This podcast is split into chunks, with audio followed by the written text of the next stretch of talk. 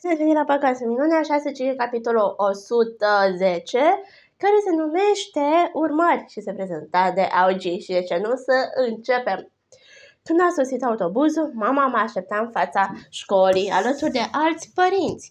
Domnul Tajmen îmi spusese pe drum în autobuz că îi sunase pe părinții mei și le povestise că în seara precedentă a fusese loc un incident, doar că toată lumea era bine.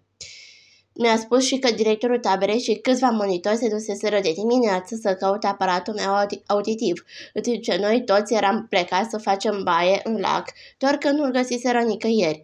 Rezervația Broadwood urma să suporte toate cheturile pentru un aparat nou, a zis domnul Dashman. Le părea rău de cele întâmplate. Mă întreba dacă Eddie nu luase chiar el aparatul auditiv, ca suvenir, ceva care să-i aducă aminte de orc.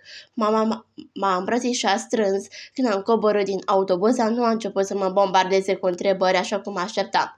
Mi-a plăcut îmbrățișarea ei și nu m-am smuls repede din ea cum au făcut alți copii când i-au îmbrățișat părinților.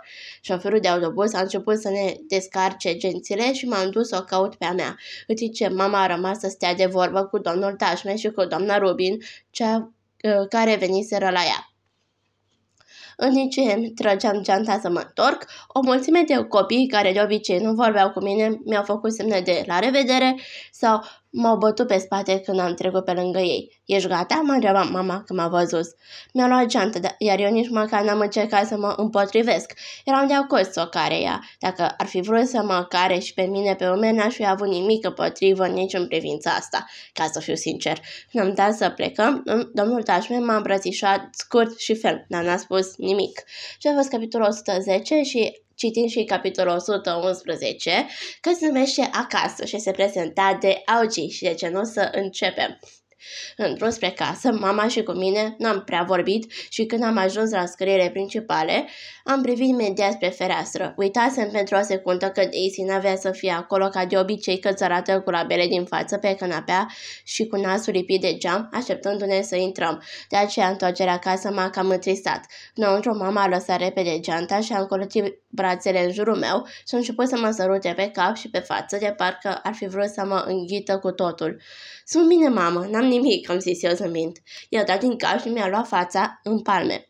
Avea ochii umezi. Știu că ești bine, a zis, dar mi-a fost foarte dor de tine, augi. Și mie mi-a fost dor, am zis eu. Mi-am dat seama că voia să spună multe lucruri, dar se stăpânea. Ți-e foame? M-a întrebat. Sulihnit, îmi faci un sandwich cu brânză la grătar? Sigur că da, răspuns ea și a început imediat să pregătească sandvișul. Eu mi-am scos haina și m-am așezat la masa din bucătărie. Unde-i via? Am întrebat. Hai să se întoarce acasă cu tata. Doamne, ce dori a fost și ei de tine, Augi. Da? I-a fi plăcut rezervația naturală. Știi ce film ne-au pus? Sunetul muzicii. Să-i spui neapărat. Tu ce vrei să auzi mai întâi, partea rea sau partea bună? Am întrebat după câteva minute sprijinind capul în mână. Orice vrei tu să povestești, mi-a răspuns mama. Să știi că în afară de ieri seară m-am simțit nemaipomenit, adică a fost de dreptul fantastic. De asta sunt atât de dezumflat. Seara de ieri parcă mi-a distrus toată excursia. Scumpule, nu lăsa să-ți fac una ca asta. Ai stat acolo peste 48 de ore, iar partea urâtă a durat o oră. Nu-i lăsa să-ți ia partea bună. Știu, am fost eu de acord. Domnul Tașmen ți-a spus despre aparatul auditiv? Da, ne-a telefonat dimineață. Tata s-a supărat? Știu că e foarte scump. Doamne, au eu că nu. A vrut să știe doar dacă tu ești bine. Asta e tot ce contează pentru noi și nu-i lăsa pe huligani să strice excursia. Mi-a venit să râd când am auzit cuvântul huligan. Ce e? m-a întrebat. Huligan, am tachinat eu. Ce cuvânt de modă veche. Bine, infecți, ticăloși, imbecil, a zis ea, întorcând serviciul din Nicaie. Cretinos, cum ar fi spus mama. Nu-i decât să le spui cum vrei, dar dacă i-aș vedea pe stradă, le-aș acretani cap. Era mare de tot, mama, am zâmbit eu. În clasa șaptea, cred. I-a cretinat ea din cap. Elevi în clasa șaptea? Domnul Tașman nu ne-a spus asta. Of, doamne, s-a spus că Jack a zărit în apărarea mea, am zis, și că ei mă l izbi ca un berbec pe șeful lor? Au căzut nemaipomenit pe jos, ca într-o luptă adevărată. A fost nemaipomenit. Lui ei mă se acuz sânge din buză. Ne-a spus că a fost o bătaie, dar a zis ea privindu-mă cu sprâncenele ridicate. Sunt... Sunt foarte mulțumită că tu, Emma și Jack n-ați pățit nimic. Cum mă gândesc ce s-ar fi putut întâmpla? S-a oprit și a întors din nou sandvișul. Tricou meu cu glogă s-a făcut bucăți. El poate fi înlocuit, a răspuns mama. A aranjat sandvișul pe o farfurie și mi-a pus farfuria în față. Lapte sau suc de struguri? Lapte cu cacao, te rog. Am început să devorez sandvișul. Poți să-l faci așa cum știi tu, cu spuma? Am rugat-o. Dar cum ați ajuns tu și cu Jack la marginea pădurii? M-a întrebat. Mama turnă laptele într-o pahar înalt. Jack a avut nevoie la baia, am răspuns eu cu gura plină. În timp ce vorbea, i-a adăugat pudra de cacao și a început să bată totul foarte repede cu un tel. Dar la toaletă era coadă mare și el n-a vrut să aștepte, am continuat eu, așa că ne-am dus să facem pipi între copaci. Mama bătea laptele și mă privea. Știam că se gândea că nu trebuia să facem asta. Laptele cu cacao din pahar avea un spuma de două degete. Arată bine, mamă, mulțumesc! Și pe urmă, ce s-a întâmplat? M-a întrebat ea, punându-mi laptele în față. Am băut din lapte îndelung. Te deranjează că nu vorbim acum despre asta? Am zis. Nu, bine. Promit să vă povestesc totul mai târziu, când ajung acasă acasă tata și fia. O să vă spun toate amănuntele, dar n-aș vrea să fiu nevoit să reiau povestea asta de mai multe ori. Sigur că da. Am terminat semișul din încă două închițituri și am băut laptele pe nerăsuflate. Wow, practic nici n-ai mesecat semișul ăla.